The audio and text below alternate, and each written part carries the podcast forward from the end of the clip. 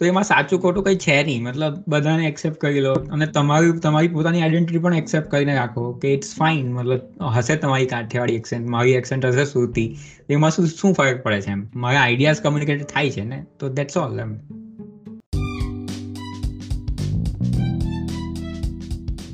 Hello hello hello welcome to the scientific Gujarati show so this is the part two from Rajkot to Kolkata with Shivam Jani. જો તમે આગળનો episode નહીં સાંભળ્યો હોય તો મેં શિવમ જાની સાથે વાત કરી છે જે એસએન બોઝ રિસર્ચ ઇન્સ્ટિટ્યૂટમાં અત્યારે પીએચડી કરે છે, જે ભારતનું એક પ્રીમિયર રિસર્ચ ઇન્સ્ટિટ્યૂટ છે.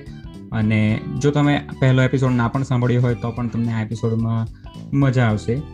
આ એપિસોડમાં અમે ઘણી ડીપ વાતો કરી છે about entrance examination culture individuality અને થોડા લાઈફ લેસન્સ અને જ્યાં પણ સાંભળતા હોય ફોલો કે સબસ્ક્રાઈબ કરી લેજો. કે જેથી દર બુધવારે અને રવિવારે અમારા નવા એપિસોડ આવે, તો એની નોટિફિકેશન તમને મળી જાય. So let's get started with today's episode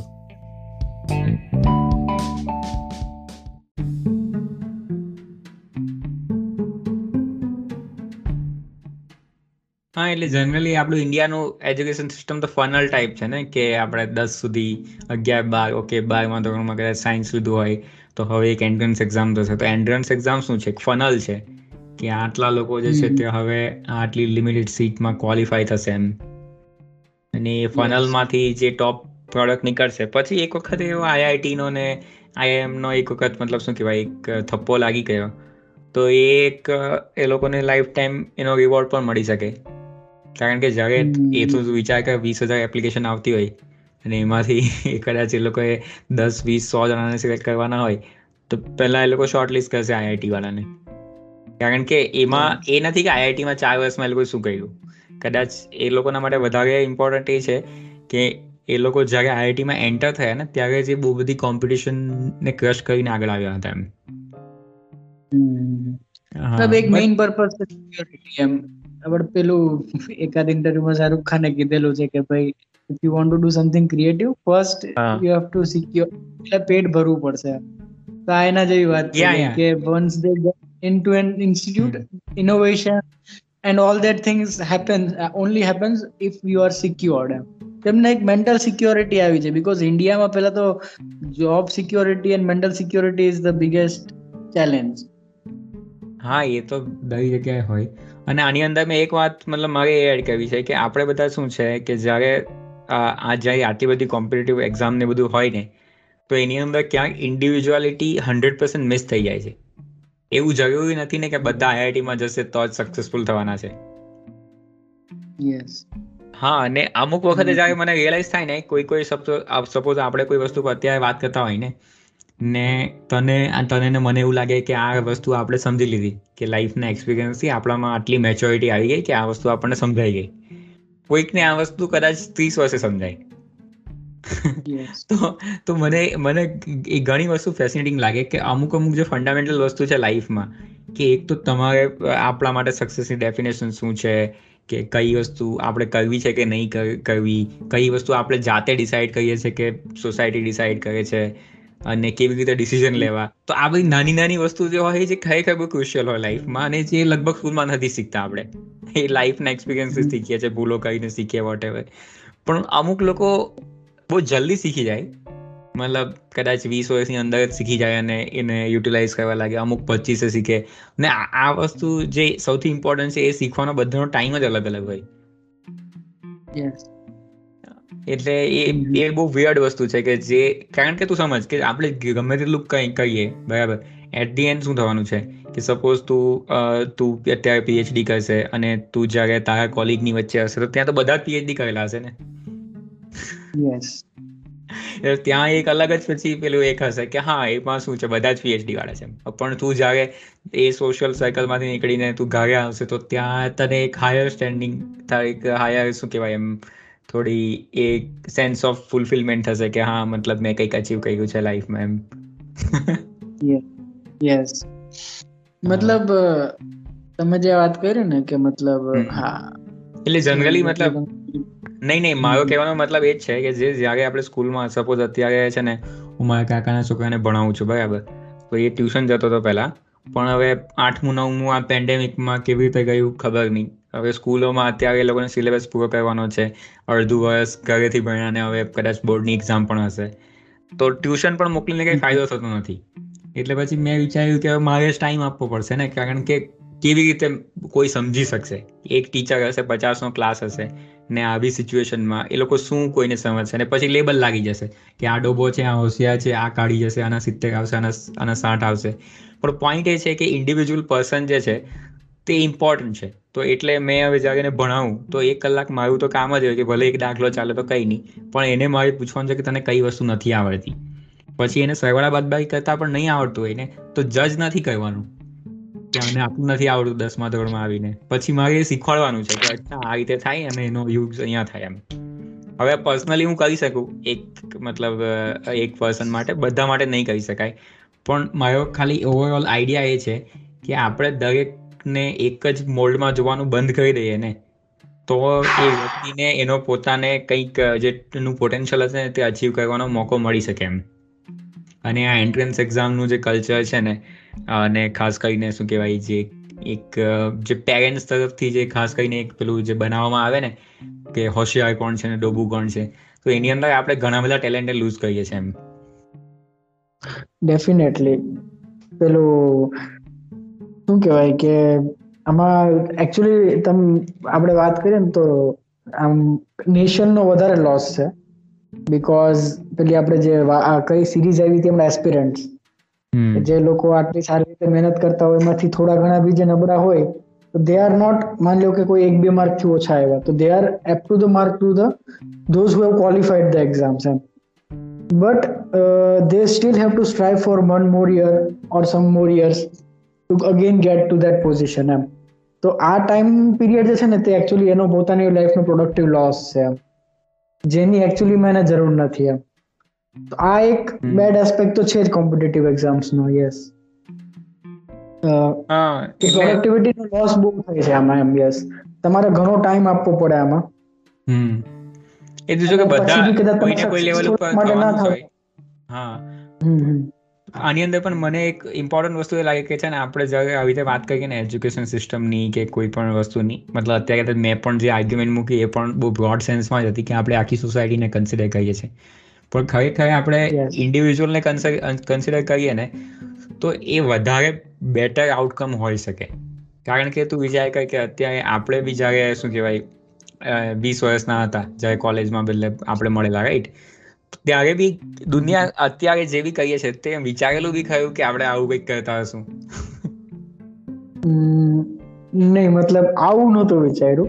હા ને એમાં તો વિચાર કે જે અત્યારે આપણે કહીએ છીએ જ્યાં પણ આપણે છે તો એ પર્ટિક્યુલરલી આપણે કંઈક કામ કર્યું છે અને મહેનત કરી છે કે વોટ એવર એ બધું ત્યાંથી જ પહોંચ્યા છે. પણ એવું નથી કે જેટલા પણ ત્રણ કે પાંચ વર્ષ આપણે કોલેજમાં હતા તો રોજ એક જ સવારે ઉઠીને આ જ કરતા હતા એમ. કે જેના કારણે આપણે અહીંયા પહોંચ્યા રાઈટ થોડી ભૂલો કરી પછી પાછું વિચાર્યું કે આ કરવું છે તો એ હવે નથી એ ગમતું તો બીજું કરી લઈએ. એ નથી ગમતું તો બીજું કરી લઈએ. તો અલ્ટિમેટલી અથડાતા અથડાતા અહીંયા સુધી પહોંચી ગયા. અને હવે બી કોઈ ગેરંટી નથી કે આ જે અત્યારે કહીએ છીએ જે આખી જિંદગી આ જ ગમતું રહેશે. પણ હા એટલી સ્ટેબિલિટી છે કે આપણે જે વસ્તુ નાની નાની વસ્તુ અચીવ કરી છે અને અચીવ કરીને થોડોક કોન્ફિડન્સ બિલ્ડઅપ થાય તો આપણને લાગે કે અચ્છા આ નહીં તો કોઈ બીજું કરી લેશું. મહેનત જ કરવાની છે ને કામ જ કરવાનું છે ને. ફોકસ કરીને તો કામ કરશું તો બીજું બી કંઈ થઈ જશે. એક વસ્તુ છે કે ધીસ થિંગ્સ ધીસ સોસાયટી આ બધી એક્ઝામ્સ ના this gives the feedback to you કે no you are not you are મતલબ somewhere you can strive for more મતલબ એ કે જે ફીડબેક મળતું રહેવું જોઈએ ને એ એક સારી વસ્તુ છે એમ. હા અને કેટલી બધી વસ્તુ મતલબ ઘણી ઓપોર્ચ્યુનિટી દર વખતે આવતી જ રહેતી હોય છે અને મતલબ કોઈ પણ પોઈન્ટ ઉપર લાઈફને બિલ્ડઅપ કરવું હોય ને તો બે વર્ષમાં તો તું કંઈ પણ વસ્તુ કરીને આરામથી બિલ્ડઅપ કરી શકાય એમ. પણ અમુક વસ્તુ મને એવું લાગે કે આ સોશિયલ જે પ્રેશર હોય અથવા તો જે જે પેલું બિલીફ જે અંદર આવી ગયો હોય ને, કે અચ્છા, હું ભણવામાં કાચો છું, મારું મેથ્સ કાચું છે, કે મારાથી આ નહીં થાય. તો એના કારણે એક, મતલબ એ એટીટ્યુડ જ ડેવલપ નહીં થાય એમ. એ પહેલેથી જ હાર માની લીધી છે એમ. ને એ હાર માની લેવામાં જે જે વ્યક્તિએ હાર માની લીધી છે ને એના કરતાં વધારે મને એવું લાગે કે જે સોશિયલ જે પ્રેશર છે એના ઉપર બિલ્ડઅપ થાય છે ને એ વધારે રિસ્પોન્સિબલ છે. અને ખાસ કરીને ઘરની અંદરથી જ થયા કે જ્યારે મતલબ ઘરની અંદર ઘરની અંદર જ એને લોકો માનવા લાગે ને કે અચ્છા મારા મતલબ શું કે કે બે છોકરા છે એક છોકરો ડોબો છે ને એક છોકરો બહુ હોશિયાર છે તો મતલબ આ લેબલિંગ કરવાનું શું કામ છે? જાણવાની કોઈ ટ્રાય કરી શકો એ, કે અચ્છા, આ ડોબો છે, એનો મતલબ શું છે? કે એને ગણિતમાં દાખલા નથી આવતા ઓકે, આ દાખલા નથી આવડતા. તો આ દાખલા કેમ નથી આવડતા? શું એને ગણતરી કરતા નથી આવડતી? શું એને સરવાળા બદબાકી કરતા નથી આવડતું? કે પછી આ પર્ટિક્યુલર દાખલામાં કઈ કઈ વસ્તુ છે એને નથી સમજ પડતી? ને આટલું આટલું ડિટેલમાં જઈને તો કોઈ ટીચર પણ નથી કરતું ને? ને કરી બી નહીં શકે. જો જો પર્સનલ ટ્યુટર નહીં હોય તો નહીં કરી શકે રાઈટ પણ પેરેન્ટ્સે તો એટલીસ્ટ થોડું મને એમ લાગે કે રાખવું જોઈએ એમ. અને ડિપેન્ડ કરે કે હવે બધા બધાના પેરેન્ટ્સ એટલે એજ્યુકેટેડ બી હોય એક વસ્તુ હું આમાં એડ કરી શકું. એક વસ્તુ આમાં એડ કરી શકું કે મતલબ જ્યારે પેરેન્ટ્સને at the very beginning of his age જ્યારે એમને આઈડિયા આવી જાય ને કે મારા મારા ચાઇલ્ડની આ પ્રેફરન્સ છે કે આ પ્રાયોરિટીઝ છે લાઈફમાં હવે જાણે કે આપણે લોકો જે બેચલર્સમાં બધા સાથે હતા બરાબર? કે પછી પછી બધાના જ પર્સપેક્ટિવ્સ ને પ્રાયોરિટીઝ લાઈફમાં ડિફરન્ટ હતી એમ. એના લીધે જ ક્યાંક ને ક્યાંક એમના પાથવેઝ જે છે તે ડિફરન્ટ બન્યા છે એમ. તો માની લો કે કોઈ સ્ટુડન્ટ છે, કોઈ છોકરો છે, તે સારો આર્ટિસ્ટ છે, બરાબર? કે he is good at sports તો rather than having a prejudice in terms of કે ભાઈ engineering is good and this field is not good એના કરતાં એવું હોવું જોઈએ કે ચાઇલ્ડને એના નાનપણમાં છે ને એના મમ્મી પપ્પા એક એવો બ્રોડ મોટો એમ આપે એમ કે ભાઈ ચાલો, સારું, તારે આર્ટ તને આર્ટ આર્ટમાં ઇન્ટરેસ્ટ છે then why don't you opt for some good institutions where you get training for that or you develop your skills like Skillshare or something like that કે ભાઈ તું ફ્રીલાન્સિંગ કર. કે પછી એનું કોઈ પણ, એટલે મતલબ જ્યારે પેરેન્ટ્સ બી આ રીતે વિચારવા મળશે ને કે ફિલ્ડ કોઈ નાનું કે મોટું નથી હોતું બટ એને જે ફિલ્ડમાં ઇન્ટરેસ્ટ છે, એને એક મોટો એમ આપો કે તેને એ અચીવ કરવું ઇમ્પોસિબલ લાગે. તો આઈ થિંક કે સ્કિલ્સ બહુ જલ્દી ડેવલપ થઈ જશે એમ. રેધર દેન હેવિંગ પ્રેજ્યુડાઇઝ કે ભાઈ આ વસ્તુ સારી છે ને ખરાબ છે, પણ એને જે વસ્તુ ગમે છે ને એમાં એવડું મોટો એમ એને જો મળી જાય ને વિથ પાથવે જો એના પેરેન્ટ્સ એને ગોતીને આપી દે ને કે ભાઈ આ ચાલ લૂઝ તો લૂઝ આ પાથવે છે. તો એને શું કહેવાય કે એક પ્રાયોરિટી અને એક પ્રેફરન્સ લાઈફમાં ડેવલપ થઈ જાય એમ. Then he can fight for it હા, એ તો છે અને અત્યારે આપણે ની વાત કરીએ છીએ ને, મતલબ મારા ઘરમાં પહેલી પહેલી વખત જ મારી બેન જ દસમામાં ગઈ હતી રાઈટ એટલે મારા ઘરમાં તો કોઈ ભણેલું છે જ નહીં. અને મતલબ આઈ ડોન્ટ નો મને કોઈ દિવસ કોઈ કીધું પણ નથી કે તું આ કર કે પેલું કર. તો ઘણી વખત મને નવાઈ લાગે કે મતલબ એવું નથી કે અત્યારે મેં કંઈક બહુ વધારે કે અચીવ કરી લીધું છે but I am happy right કે હું જ્યાં છું જે રીતે કહ્યું છું મને મારા ઉપર કોન્ફિડન્સ છે કે અરે એવું નથી એટલે એના ઉપર નહીં જઈએ આપણે. મતલબ મારો જે મેઇન પોઈન્ટ છે તે છે કે હું ગ્રો કરું છું એની જરૂર નથી ને. ખાલી મારો કહેવાનો મતલબ એ છે કે હું જ્યાં પણ છું મતલબ હું છું બરાબર એમ બરાબર. તો હવે મને જ્યારે ટ્રેસ બેક કરીને તો એવું લાગે કે આ બધી વસ્તુ ક્યાંથી આવી ગઈ? એ કંઈ ખ્યાલ નથી એમ. જ્યારે અત્યારે આપણે મતલબ બીજાને હું જોઉં છું તો ત્યારે મને વિચાર આવે કે આ કઈ વસ્તુ હતી એવી કે જે મને મતલબ એક થોટ ઉપરથી બીજા થોટ ઉપર કે એક આઈડિયાઝ બિલ્ડઅપ થતા ગયા કે કઈ રીતે ડિસિઝન લઈ શકાય અને કઈ વસ્તુ મારા માટે સારી છે મેં ડિફાઇન કરવાનું ચાલુ કર્યું એમ. તો આ બધી વસ્તુ ઘણી એમ એવું લાગે કે બધું બાય ચાન્સ થઈ ગયું કે પછી ક્યાં કે નેચર હતું એટલે થઈ ગયું. એટલે એમાં પેલો ક્વેશ્ચન આવે ને કે નેચર વિસિસ નચર એમ. કે એક તો કોઈનું નેચર હોય હવે તું એને ગમે તેટલી ગરીબીમાં નાખી દે ગમે તેટલો અમીર બનાવી દે પણ એ જેને કરવાનું છે તે કરી જ લેશે એમ. બરાબર. અમુક આઈઆઈટીમાં કેટલા બધા સ્ટુડન્ટ જતા હશે ને કે જે એકદમ શું કહેવાય હાઈ એન્ડ ઘરમાંથી આવતા અને બીજા એકદમ ગરીબ ઘરના આવતા હોય પણ એ બંને આઈઆઈટીમાં જવાના તો જવાના જ છે એમ. યસ હા, એટલે એ થોડું એમ વિયર્ડ લાગે કે આ બધું કેવી રીતે થઈ ગયું બટ એટલું તો છે કે હા, આ બધી વસ્તુ ઇમ્પોર્ટન્ટ છે કે જે કદાચ આપણે સ્કૂલમાંથી નથી શીખી શકતા એમ કે કેવી રીતે આ બધી વસ્તુને પરસ્યુ કરવું જોઈએ. અને એના માટે આઈ થિંક જે વાત કરીએ ને આપણે કે થોડું, જે મગજ ક્યારે ખુલે? કે જ્યારે આપણે કંઈક નવું વાંચીએ, કંઈક નવું નવું ઇન ધ સેન્સ કે જે આપણી સોસાયટીમાં એક્ઝિસ્ટ નથી કર્યું. મેં આ કોઈ પોડકાસ્ટ આઈ થિંક આપણે જેવા એટમોસ્ફિયરમાં રહે ને આપણે જેવા એટમોસ્ફિયરમાં રહે I think that makes us most trained for what we become મતલબ ને આપણે કઈ વસ્તુ સાચી કઈ વસ્તુ ખોટી સારી ખરાબ આ બધી વસ્તુ પર તો આપણે જે આપણી આપણી આજુબાજુના સોશિયલ સર્કલમાંથી ડિસાઈડ કરીએ છીએ ને. મેં આ કોઈ પોડકાસ્ટમાં જ આ એક્ઝામ્પલ સાંભળેલું હતું કે સપોઝ આપણે ઇન્ડિયામાં ગુજરાતમાં પર્ટિક્યુલર ગુજરાતમાં ચાલ ગુજરાતને એક સબસેટ ગણી લઈએ આપણે.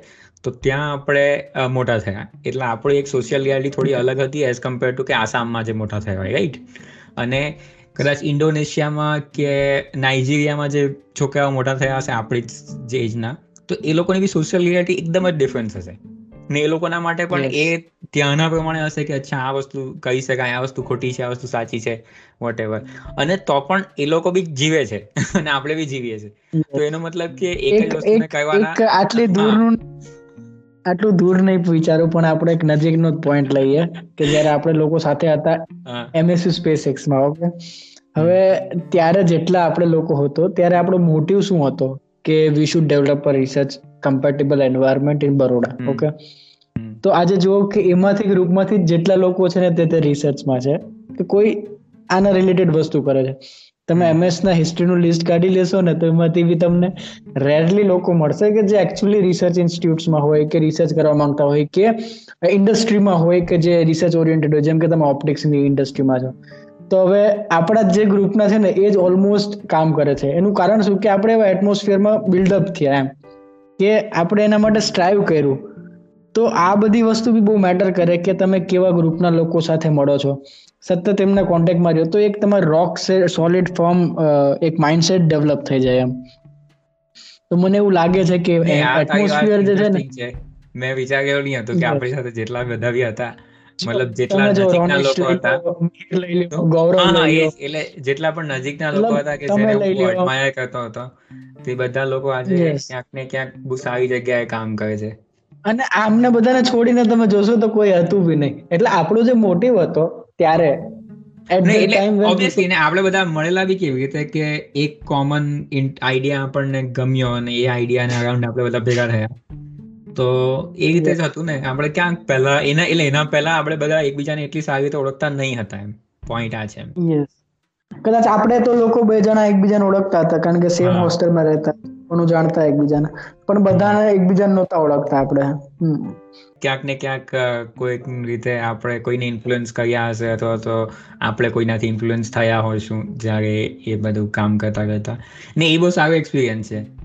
અને હા મતલબ sustaining in driving force may be different sustaining in driving force may be different but આપણી એક એક બધાની કોમન આઈડિયા તો હતો with respect to our professional life not our personal life yes હા ને એ બી ઇમ્પોર્ટન્ટ છે ને. પર્સનલ લાઈફ બી ઇમ્પોર્ટન્ટ છે. અલ્ટિમેટલી તો શું કહેવું શું છે? એક સારી જોબ મળી એ બધું મળી ગયું બરાબર.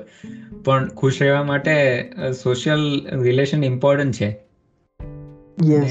યા આ બધી વસ્તુ ક્યાં સ્કૂલમાં શીખવાનું? આપણે બોલિવૂડમાંથી બધું શીખીએ છીએ. એ આખું બોલિવૂડ તું આઈડિયા જોઈને આખો આઈડિયા ફેન્ટસી ઉપર ડિપેન્ડ કરે છે. કે ભલે મૂવી ચાલતું હોય ઉત્તર પ્રદેશમાં પણ સોંગ તો સ્વિટરલેન્ડમાં જ હશે એમ.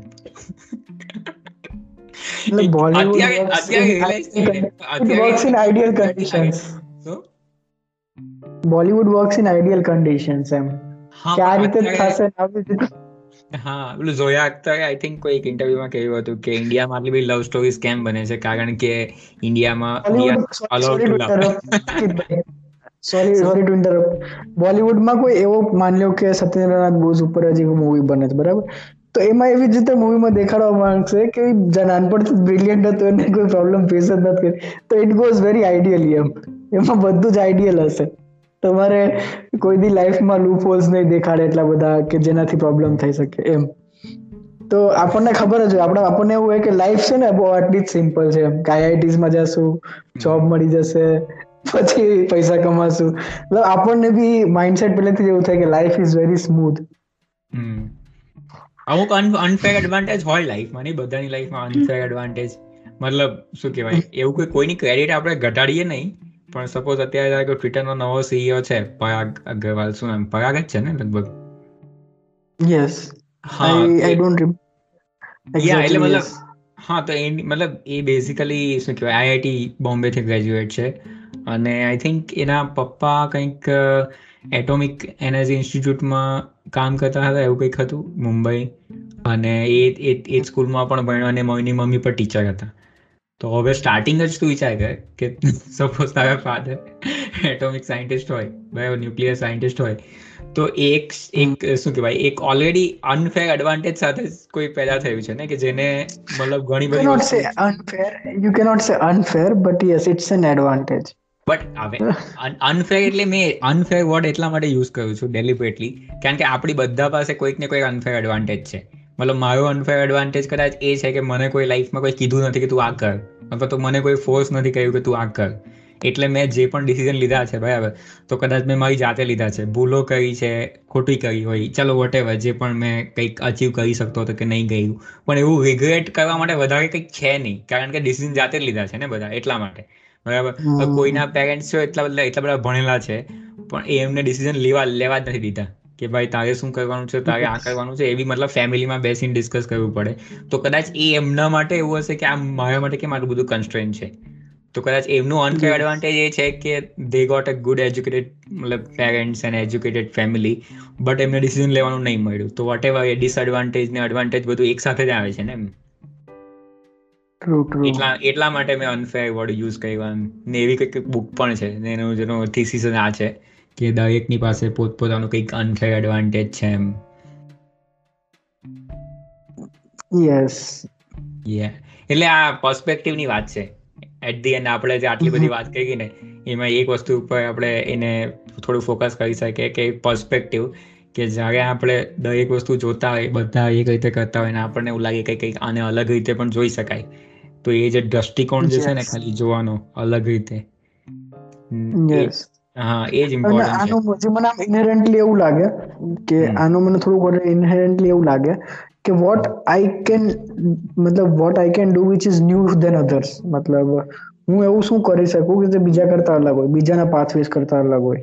Because everyone today is doing everything just એના માટે કે ભાઈ મારી ઇન્ડિવિજ્યુઆલિટી સેમ છે but what is my own individuality કદાચ આના લીધે જ બધાની પ્રાયોરિટીઝ ચેન્જ થતી હોય પ્રેફરન્સીસ ચેન્જ થતા હોય. પણ બેઝિકમાં એ પણ હોઈ શકે ને કે મતલબ why you want to do મતલબ શું કહે નવલ આઈ નવલ રવિકાંત ને જોગનનો એક પોડકાસ્ટ છે, સાંભળ્યો છે તે? હું તને લિંક સેન્ડ કરીશ એનું. તો એની અંદર મતલબ બે અઢી કલાક એ લોકો આના વિશે વાત કરે છે about wealth creation money and happiness life that podcast about web 3 and all ના ના ના વેબ થ્રી વાળો નહીં. આ અલગ જ છે. આની અંદર મતલબ એવી કોઈ ટેકનોલોજી કઈ વાત નથી. In general about life and એવું આપણે જે વાત કરીએ છીએ ને એ રીતની જ વાત છે. તો એની અંદર એણે કીધું કે ઘણા બધા મતલબ બેઝિકલી એ સિલિકોન વેલીમાં છે તો બધા એની આજુબાજુ અમીર જ છે ને એ પણ અમીર છે. તો નવલ કવિકાંતનો આઈડિયા એ હતો કે if you are so smart so એટલે બેઝિકલી તમે આટલા પૈસા બનાવી દીધા અને you are so smart so why you are not happy કે આજ તો બેઝિક વસ્તુ હતી. તો તમે જો આટલા બધા સ્માર્ટ હોય તો તમે આજ કેમ ફિગર આઉટ નહીં કરી શક્યા કે હાઉ ટુ બી હેપી એમ. ને એના માટે અમુક અમુક ફંડામેન્ટલ વસ્તુ તો હોય જ ને, કે સૌથી જે તમારા ક્લોઝેસ્ટ રિલેશન હોય ફેમિલી સાથે, અમુક ક્લોઝેસ્ટ ફ્રેન્ડ હોય તો એ બધા રિલેશન તમારી હેપીનેસ માટે બહુ ઇમ્પોર્ટન્ટ છે. પછી તમે કેટલું કમાવો છો અને તમે કેટલું કરિયરમાં ગ્રો કરો છો, આ તમારી પર્સનલ સેલ્ફ એસ્ટીમ માટે ઇમ્પોર્ટન્ટ છે. પછી right life partner right kind of area જ્યાં તમારે રહેવું છે કે વોટ એવર એમાં ગમે એટલા ક્રાઇટેરિયા લગાવી શકાય. પણ એવું એવું છે કે યુ હેવ ટુ અન્ડરસ્ટેન્ડ કે આપણે આપણે બધા જે આપણું એક નાનું બબલ છે તો એમાં ક્યાંક સસ્ટેનેબલી રહેતા આપણે રહેવાનો એ જ આપણો ગોલ છે ગોલ છે ઇન ધ સેન્સ કે ઇનિશિયલ છે. એના ઉપર પછી તમે કયો દુનિયાનો ભલે સોશિયલ જેટલું સોશિયલ વર્ક કર્યો હોય પોલિટિક્સ જોઈન કર્યો દુનિયાનું ભલું કર્યો બધું કર્યો. પણ પહેલા હા પહેલા આ એક બેઝિક ફાઉન્ડેશન હા આટલું ફાઉન્ડેશન તો આપણે કરી લેવું જોઈએ એમ. તો એ એક એ ઇન્ટરેસ્ટિંગ વસ્તુ એ જ હતી કે જો મતલબ ઘણા સ્માર્ટ લોકો હોય તે શા માટે હેપી નથી એમ. એની અંદર આ વસ્તુ એક એડ કરી શકાય કે ભલે કરિયર વાઇઝ કે એના વાઇઝ આપણે કંઈક વસ્તુ અચીવ કરી લીધી કે કંઈ પણ કરી લીધી પણ એટ ધી એન્ડ તો જોવાનું એ છે કે કઈ વસ્તુ મારા માટે ઇમ્પોર્ટન્ટ છે અને મને મારે શું કરવું છે કે નથી કરવું એમ. જસ્ટ બીકોઝ બીજા કહે છે કે ને એવું પણ નથી કે મારે અલગ જ કરવું છે. કદાચ મને નાઇન ટુ ફાઈવ જોબમાં જ મજા આવતી હોય કે મારું કામ જે છે એમાં પૈસા આવે છે નાઇન ટુ ફાઈવ જાઓ કામ કરો પૈસા આવો પણ પાંચ વાગ્યા પછી આવીને કોઈક એવું એવું કહે કે જે મારી હોબી છે અને મારે એમાં પૈસા નથી કમાવા એમ. યસ બરાબર. ધારો તને ડ્રોઈંગમાં ઇન્ટરેસ્ટ છે. તો તું ડ્રોઈંગ કર. કેનવાસ બનાવ વેચાય નહીં વેચાય કે જે બી એનો કોઈ કોઈ કરિયર ઓબ્જેક્ટિવ જ નથી. બસ તને મજા આવે છે કામ કરવામાં. તો આ બી તો એક ગુડ લાઈફ છે ને? પણ એ કોઈના માટે વર્ક કરે કોઈના માટે નહીં કરે. અને આપણા માટે શું વર્ક કરશે આપણે જ ફિગર આઉટ કરવાનું છે એમ. ધેટ્સ ધ બેઝિક થિંગ અને મતલબ જે કદાચ તમે જે વાત કરી ને લોકો અનહેપી શા માટે હોઈ શકે સેટિસ્ફાઈ શા માટે ના હોય? મતલબ એનું મને ક્યાંક એવું એવું રીઝન બી લાગે કે I want good car I want good house I want good wife મતલબ જે બી મારા મારા પોઈન્ટ ઓફ વ્યૂથી ગુડ હોય જેનાથી મને સેટિસ્ફેક્શન મળતું હોય. બટ એની પાછળ કોઈ અન્ડરલાઇનિંગ રીઝન ના હોય કે મારા શા માટે જતું છે. જે મારું જે મને ફીડબેક આપતું રહે કે ભાઈ, હા, તું આના માટે આ વસ્તુ કરસ, આના માટે આ વસ્તુ કરસ, એ જે એક વિઝન હોવો જોઈએ ને બ્રોડ લાઈફ માટેનો, કે this this is the purpose of my life તો એ જ્યારે બધાને નાનપણથી આપણને બધું જ શીખવાડવામાં આવે છે. બટ એ જે પર્પઝ છે ને આપણો, કે why why what is the main purpose of your life એ જો ક્લિયર થઈ જશે ને, તો પછી એની બધી એક્ટિવિટીઝ છે ને, તેને એક પર્પઝ મળતું જશે. એક બૂસ્ટ મળતું જશે એમ. હી વિલ ગેઇન સમ મતલબ ચલો પૈસા કમાણા સારા સારી વાઈફ આવી બધું સારું આવ્યું પણ એ બધું સારા માટે એમ. એ એક અંડરલાઇનિંગ વસ્તુ આપણે મને લાગે છે એજ્યુકેશન સિસ્ટમમાં થોડી લેગ કરે છે. કે જે વસ્તુ એને શીખવાડી શકે કે એને એ વસ્તુ જો એને મળતી રહેશે ને તો એ સેટિસ્ફાઈડ બી રહેશે. નહીં મળે ને તો એ પછી બીજો ઓલ્ટરનેટિવ ગોતશે કે એ વસ્તુને કેવી રીતે ફૂલફિલ કરે એમ. હા, એટલે મતલબ kind of agree disagree person આની અંદર. એ તો પહેલી વસ્તુ મતલબ જ્યારે પર્પઝ છે ને, તારી વાત તો બરાબર છે કે આ એક વન ઓફ ધ વે છે, એક પર્સપેક્ટિવ છે. અને બીજી વસ્તુ એ બી છે કે આને કેવી રીતે ઇન્ટિગ્રેટ કરી શકાય એજ્યુકેશનની અંદર. તો એક ટેકનિકલ ક્વેશ્ચન છે.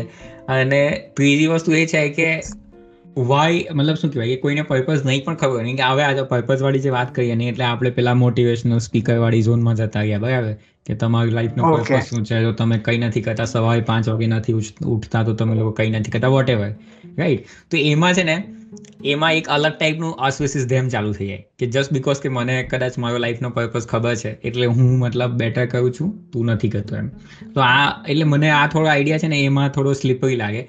એટલે મેં એવી રીતે વિચાર્યું કે કદાચ તમને નથી પણ ખબર. દેટ ઇઝ ફાઇન પણ અત્યારે જે કરવાનું છે તે તો કરવાનું જ છે ને? મતલબ સપોઝ ધારો કે કાલે ઉઠીને તારે જે વસ્તુ કરવાની છે તો એ એ કામ તારું જે અત્યારે તને જેના માટે અહીંયા તું આવ્યો છે તે કામ તારે કરવાનું જ છે. તો કમસે કમ ગ્રેસફુલી કહીએ ને કે ભલે નથી ખબર બટ દેટ ઇઝ ફાઇન કે ચાલો આજનો દિવસ છે તો એને ગ્રેસફુલી આપણે કરીએ.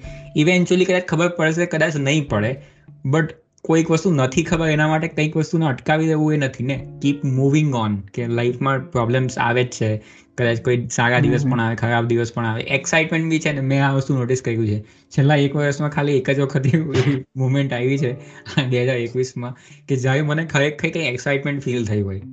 અને મને એ પણ ખબર હતી કે આ ખાલી આજે જ રહેવાનું છે કાલે સવારે બી પાછું આ જતું રહેશે એમ એક્સાઇટમેન્ટ કે પછી એક્સેપ્ટન્સ આવી છે ને હું મૂવ ઓન કરી જવા.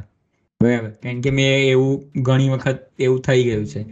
પણ એ સેન્સ એ જ્યારે એ મોમેન્ટમાં હું એક્સાઇટમેન્ટ એક્સાઇટ ફીલ કરતો હતો ને તો ત્યારે મેં કરી લીધું. મને ખબર હતી કે હા કઈ નહીં આજે જ છે. અત્યારે મતલબ હું કંઈ નથી કરવાનું. મને જે વસ્તુ ગમે તે હું બનાવીને ખાવા કે વોટ એવર જે રીતે. પણ એ કરી લીધું ને પછી એ મોમેન્ટ જતી ગઈ. હવે અત્યારે કેવું કે એ મોમેન્ટ સિગ્નિફિકન્ટ છે મારા માટે કે એનાથી ઘણો એક કોન્ફિડન્સ બુસ્ટઅપ થયો. પણ હવે આગળ વધી ગયા ને હવે નેક્સ્ટ શું કરવાનું છે એના વિશે વિચારીએ છીએ એમ. અને બસ આજ આજ છે એટલે અલ્ટિમેટલી એવું છે કે મતલબ મારી તો કોઈને પણ એડવાઇસ એ જ હોય છે કે be true to yourself પેલું ફેનમેનનો કોટ છે ને કે don't fool yourself because you are the easiest person to fool અને જ્યારે અને જ્યારે આપણે કેવું ચોવીસ કલાક આપણે તારણ મારા જેવા લોકો જે એકલા રહેતા હોય એ તો શું આપણે પોતાની સાથે કન્વર્ઝેશન વધારે કરતા હોય ને?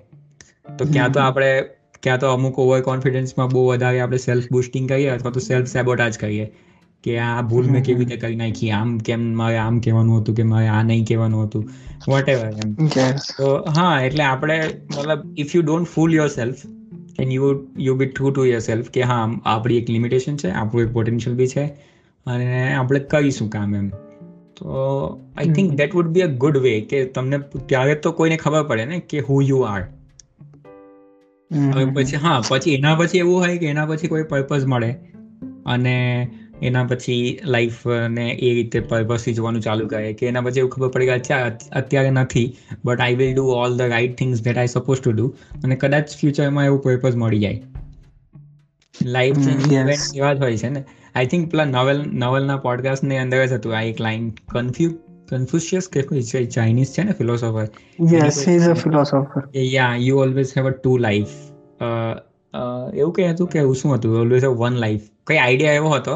કે તમારી પાસે બે લાઈફ છે એક જે અત્યાર સુધી ચાલે છે અને એક જે જે તમને રિયલાઇઝ થાય કે હવે તમારી પાસે એક જ લાઈફ છે એમ.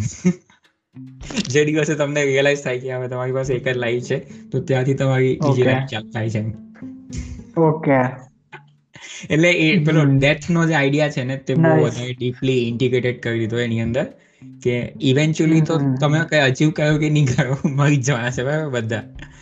તો કમસે કમ મતલબ be true to yourself અને તમને જે રીતે ઇન્ટરેસ્ટિંગ લાગે તે રીતે લાઈફ મતલબ સ્પેન્ડ કરવું એમ. That is the basic idea અને બીજું એક ત્યાં વસ્તુ મને કીધી ને કે કઈ વસ્તુ આપણને ગમે કે નહીં ગમે એનું પણ આઈ આઈ ડોન્ટ થિંક કોઈ લોજિક હોય.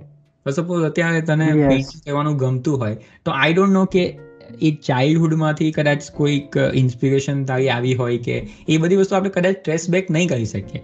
કોઈ મતલબ શું કહેવાય કે કોઈ નાનપણથી કોઈને ગાવાનો બહુ શોખ હોય અથવા તો it's it's it's mixture of everything. It's mixture of genetics yeah. it's mixture of environment. Yeah. Uh, upbringing everything yes. હા ઘણા ઘણા વિયર્ડ શોખથી હોય ને કોઈને પોસ્ટલ ટિકિટ કલેક્ટ કરવાનો શોખ હોય. સો વર્ષની બધી ટિકિટો કલેક્ટ કરતા હોય. કોઈને દુનિયાભરના પેલા કરન્સી એમાં એનો શોખ હોય. આપણને પોડકાસ્ટ મતલબ બધા મને પોડકાસ્ટ કરવામાં પોડકાસ્ટ સાંભળવામાં વધારે મજા આવે. તો એ તો ચાલ એ તો મેં કન્સિડર કરી શકું કે એ બહુ ડેવલપ્ડ કાઇન્ડ ઓફ અથવા તો અક્વાયર્ડ ટેસ્ટ છે. કે જ્યારે તમે કોઈક નવા પર્સપેક્ટિવ શોધવા નીકળો અને તમારી આજુબાજુ કંઈ નહીં મળે તો ત્યારે તમે દુનિયાભરમાં લોકો શું કરે છે એને આપણે સાંભળવાનું ચાલુ કરીએ જોવાનું ચાલુ કરીએ. અને ઇવેન્ચ્યુઅલી તમને રિયલાઇઝ થાય કે અચ્છા તમે પણ લાઈફ એ જીવો છો જે એ લોકો જીવે છે. એ લોકો અલગ રીતે જીવે છે અલગ હેબિટ સાથે જીવે છે. આપણે કદાચ અલગ હેબિટ સાથે જીવીએ છીએ. સાચું ખોટું કંઈ છે નહીં. જેની વસ્તુ જ્યાંથી તમને સારી લાગે તે ઉપાડી લો. જે ખરાબ આઈડિયા તેને રિજેક્ટ કર્યો. ને આગળ વધો. બાકી તો બાકી તો એ મતલબ શું વિચાર કે આપણા દેશથી માંડીને આખી દુનિયામાં છે કલ્ચર વગર ચાલે છે. કે ભાઈ આપણા કલ્ચરમાં આ છે, પેલા લોકોના કલ્ચરમાં આ નથી. આપણે આમ કરવાનું, આપણે આમ નહીં કરવાનું. અને મેં તને હંડ્રેડ પર્સન્ટ એ કહી શકું કે દુનિયામાં કોઈ પણ એવું કલ્ચર કે કોઈ પણ એવી મતલબ એ નથી, ભલે ગમે તેટલી રીચ પણ હોય, ગમે તેટલી પુઅર હોય પુઅર હોય, કે જેની અંદર એના એ લોકો, એ લોકોના કલ્ચરના બધા જ આઈડિયા છે. તે એકદમ હંડ્રેડ પર્સન્ટ બધા માટે સાચા યા હંડ્રેડ પર્સન્ટ બધા માટે ખોટા છે. તો દરેકની અંદર કંઈક ને કંઈક સારી વસ્તુ છે અને ખરાબ વસ્તુ બી છે. તો મતલબ હવે જે ઇન્ડિવિજ્યુઅલિટીની વાત આવે તે જ આવે ને કે એઝ અ પર્સન મારા માટે કઈ વસ્તુ ઇમ્પોર્ટન્ટ છે મારા માટે કઈ વસ્તુ સારી છે તો એટલી ઉપાડીને હું એને ઇન્ટિગ્રેટ કરી શકું એમ. બાકી તો તું કન્સિડર કર કે ધેટ્સ વાય એક બીજી વસ્તુ એ પણ છે કે one should meet with different kind of people meet with different cultured people travel કરતું રહેવું જોઈએ. તો એનાથી બી બહુ ફરક પડે મતલબ. હવે આપણે જ લોકો જ્યારે ભણ્યા બરોડામાં કે આપણે માની લો આપણા હોમટાઉનમાં જ ભણ્યા હોત તો આપણે આપણે આપણા માઇન્ડસેટને એટલું ડેવલપ ના કરી શક્યા હોત જેટલું આપણે કલ્ચરલ વેરિએશન જોયું. એ તો હા આ આ વસ્તુ એકદમ સાચી. મતલબ મેં જ્યારે શું કહેવાય મારા ઘરેથી બરોડા આવતો હતો બરાબર. તો ત્યાં જોઈને એક કલ્ચરલ શોક લાગતો હતો. ભલે તું વિચારે કે આપણે ખાલી ગુજરાતમાં ને ગુજરાતમાં જ છે. ખાલી સો કિલોમીટર દૂર ગયા છે. તો પણ મને આપણને સૌથી પહેલું ફીડબેક છે ને કલ્ચર જ આપે. જાણે કે હું સૌથી પહેલા ફ્લાઇટમાં આવ્યો ને અહીંયા તો હું ફ્લાઇટમાં બેઠો તો ને તો નીચે જોઈને મને સૌથી પહેલા છે ને એક ફીડબેક મળ્યું કે આ જગ્યા કેવી હશે. મતલબ ત્યાંથી જ આપણો ચેન્જ સ્ટાર્ટ થઈ જાય. ખાલી વિઝ્યુઅલી થી જેમ. પછી ઇન્ટરેક્શન એ બધું તો છે જ. બટ કલ્ચર છે ને તે બહુ મોટો તમારા લાઈફમાં ચેન્જ લાવે. ને એ આપણને ખબર પણ નહીં હોય કે જ્યાં સુધી આપણે બહાર નીકળીએ. હા એ વસ્તુ તમે કદાચ સાંભળીને કોકના ઓપિનિયન્સથી બિલ્ડઅપ કરશો પણ એ એવી તો બિલ્ડઅપ નહીં થાય જેવી તમે એક્સપ્લોર કરીને કરી શકશો એમ. હું જ્યારે પહેલી વખત બરોડા આવ્યો ને ફિઝિક્સ ડિપાર્ટમેન્ટમાં તો કંઈ ખબર નહીં હતી. રાઈટ હજુ તો હું એન્ટર જ થયો અને ત્યાં મેં કોઈને પૂછ્યું કે where is physics department physics એટલે ગુજરાતીમાં જ પૂછ્યું કે ફિઝિક્સ ડિપાર્ટમેન્ટ ક્યાં છે? તો એ વ્યક્તિએ મને જવાબ આપતા પહેલા મને એવું કીધું કે અચ્છા તું સુરતી છે એમ. તો તો એ I don't know that is one of the મતલબ ફર્સ્ટ પેલું કલ્ચરલ શોક જેવું. કારણ કે એના પહેલા તો મને ખ્યાલ નહીં હતો કે મારી કોઈ એક્સેન્ટ છે કે જે સુતી છે એમ. તો ત્યાં ને હું આ તો ગુજરાતીમાં જ બોલવાની વાત કરું છું. ઇંગ્લિશ ઇંગ્લિશ તો બધું ભૂલી જાય. ઇંગ્લિશ તો આપણે પછી શીખ્યા અને વોટ પણ ખાલી ગુજરાતમાં ગુજરાતમાં એ ગુજરાતી એટલે એ જ નાનો એક કલ્ચરલ શોખ જેમાં એક રિયલાઇઝ થઈ ગયો અચ્છા આ રીતનું કંઈક હોય છે. અને એનીવે પછી જ્યારે તું કેવું કે બરોડાથી પાછો તારે ઘરે જાય ને તો ત્યારે તને પાછો અલગ જોવા મળે. તારું માઇન્ડસેટ ચાલુ થઈ ગયું ભાઈ બહુ બધા ચેન્જીસ લાગે યસ હા. એક રીતે પહેલા થોડું રેઝિસ્ટન્સ આવે આપણને પણ એવું લાગે કે આ વસ્તુ સારી છે ને આ વસ્તુ નથી. પણ પછી એક રીતે કેવું કે થોડું લાંબા સમય પછી એક એમ્પથી પણ આવી જાય કે બધા પોતપોતાની રીતે જીવે છે અને કોઈક ને કોઈક રીતે એ લોકો કોઈક ને કોઈક હેબિટ ડેવલપ કરી દીધી છે. એ લોકો હા. તો એમાં સાચું ખોટું કઈ છે નહીં. મતલબ બધાને એક્સેપ્ટ કરી લો અને તમારી તમારી પોતાની આઈડેન્ટિટી પણ એક્સેપ્ટ કરીને રાખો કે ઇટ્સ ફાઇન મતલબ હશે તમારી કાઠિયાવાડી એક્સેન્ટ મારી એક્સેન્ટ હશે સુરતી. એમાં શું શું ફરક પડે છે એમ? મારા આઈડિયાઝ કમ્યુનિકેટ થાય છે ને? તો દેટ્સ ઓલ એમ.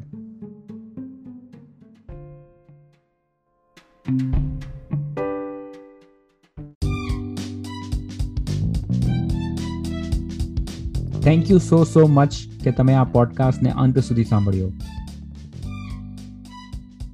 જો તમે સ્પોટિફાઈમાં આ પોડકાસ્ટ સાંભળતા હોય તો ત્યાં અમને ફોલો કરી દેજો. અને બીજા દરેક પ્લેટફોર્મ ઉપર સબસ્ક્રાઇબ કરી લેજો. અને જો તમને અમારો એપિસોડ સારો લાગે તો બીજા સાથે શેર કરજો. તમારા ઓપિનિયન અને અભિપ્રાય અમારી સાથે શેર કરતા રહેજો. અમારા ઇન્સ્ટાગ્રામનું અકાઉન્ટ છે એટ સાયન્ટિફિક ગુજરાતી, જેની લિંક ડિસ્ક્રિપ્શનમાં આપી દીધી છે. તો મળીએ નવા એપિસોડમાં નવી વાતો સાથે.